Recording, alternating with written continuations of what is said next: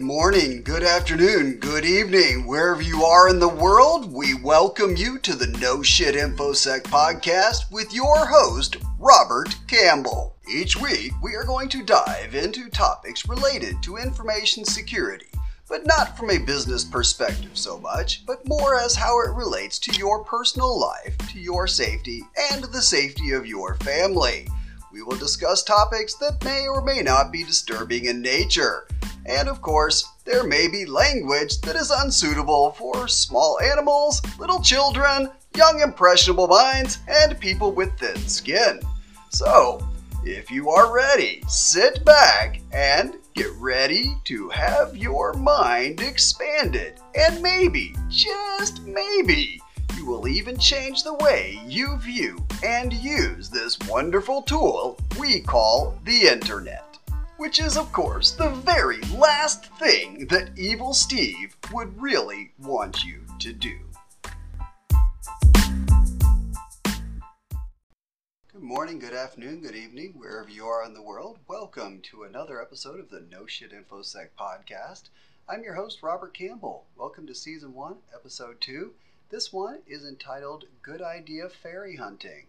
Now, before we begin, a little bit about myself. I've been a cybersecurity professional for 20 plus years, um, on the ground doing it, um, on the bleeding edge of the spear, if you will. And I've come to learn over time that security is really a state of mind. Um, it's not things that you do, it's not something that you put in place. Um, either you're security minded or you're not. And that is what I have tried to instill in people over the years. Um, security is a people problem, period, 100%.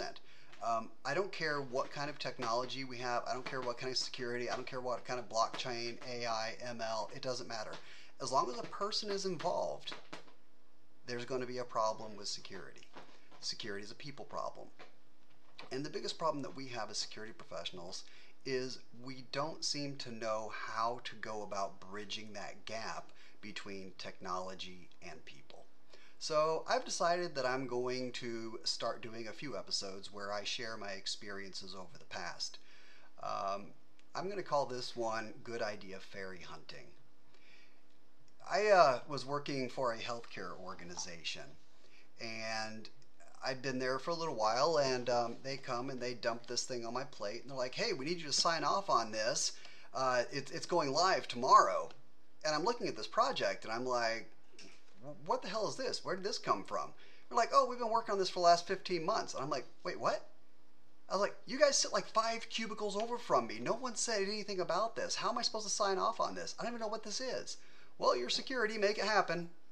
Wait, what? The last time I ever signed off on something, and it was under duress. Period. So, after that experience, I decided to go and look at all of the big projects that were going on in the company.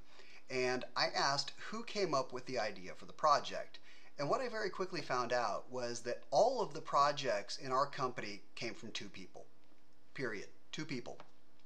So I went and I found those people and I introduced myself to them and I said, you know, hey, look, I'm Robert. I'm your security guy. And um, here's what I do. And I wanted to help them understand that I'm not the person who wants to say no. That's not my job. Um, I'm not here to make the company money. You are. You're the person who's coming up with an idea that's innovative, that's going to bring in a revenue for the company. My job is to facilitate that in a way that is as secure as it can be. So, after our little conversation, um, I asked him if he would please include me um, in his next inception meeting. And he did. Um, he had a kickoff meeting where he had an idea, and I was there at the very beginning. And he invited me in, introduced me, and everybody in the room was like excited to see me. And what I discovered was that most people actually want to do something right. They want to do it the right way. They either A, don't know how, or they don't have the backing to do it the right way. So, being there from the beginning, um, they sat there, they put out their idea, um, they would ask me questions, I would ask them questions, And before we left the table, everybody had an idea of where we were going. And I was included in all the subsequent meetings. And anytime we came to a um, point where there was going to be a decision made, what we were going to do, we would bounce things off each other, come up with, you know, hey, can we do it this way? Or what if we consider this? Or hey, if we do this, we're going to be violating HIPAA, or whatever the case happened to be. Um, by the time that project was ready to go live, the person in charge of the project knew that security would not be a delay.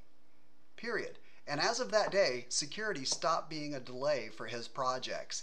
And from that moment forward, I was included on literally every single project that got kicked off. Now, I didn't have to be in on all the meetings, and they knew when there was a decision point that it was easier to bring me in and have the conversation and do it right the first time. Because it's much easier to do something right the first time, build it right the first time, rather than to try and go back and rebuild something that's already done. Do it right the first time. Does it take a little bit longer?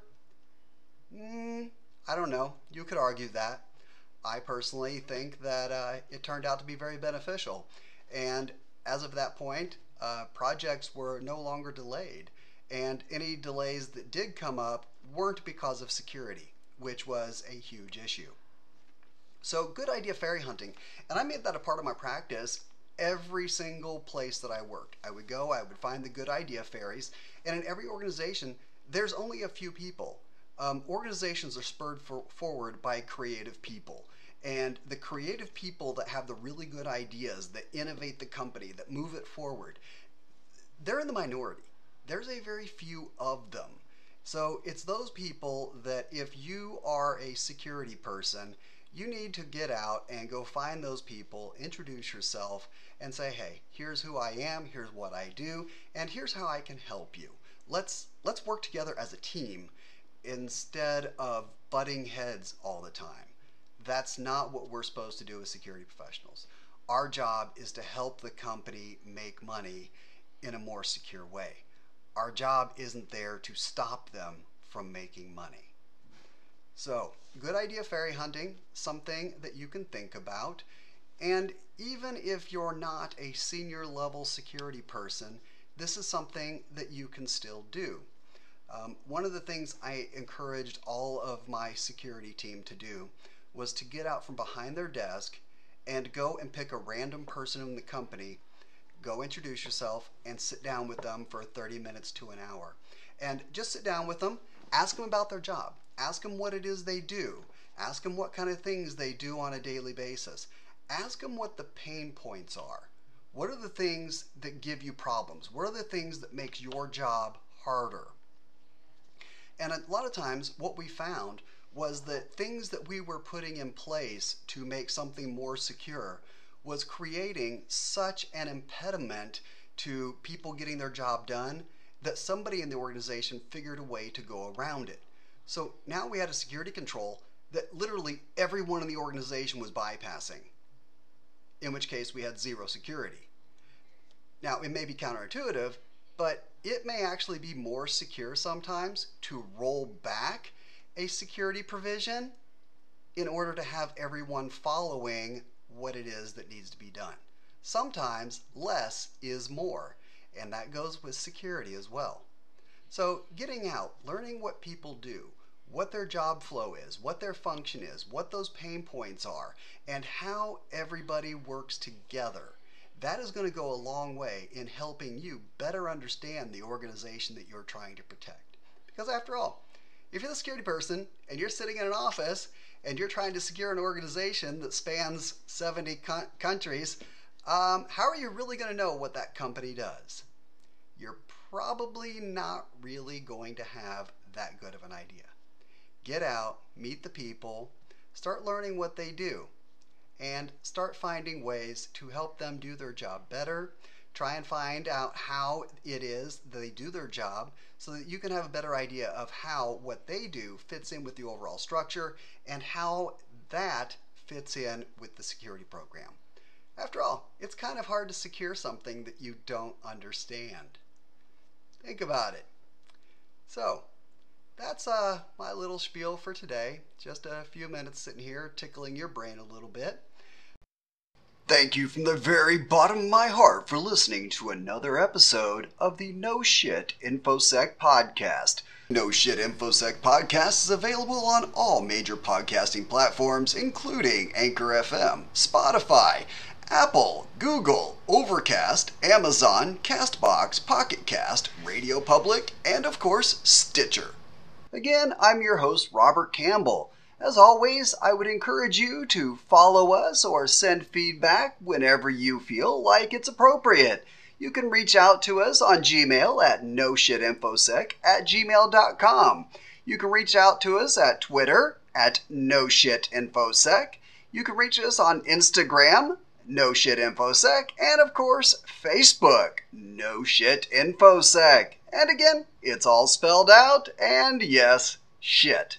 It is not abbreviated or blurted out or anything else. After all, I'm not here to give you any shit. This is No Shit InfoSec.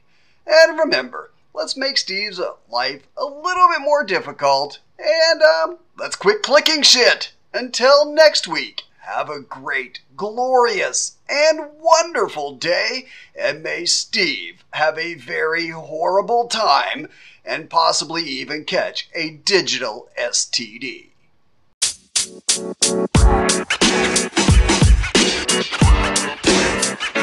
You know, man. You know, man. You know, man.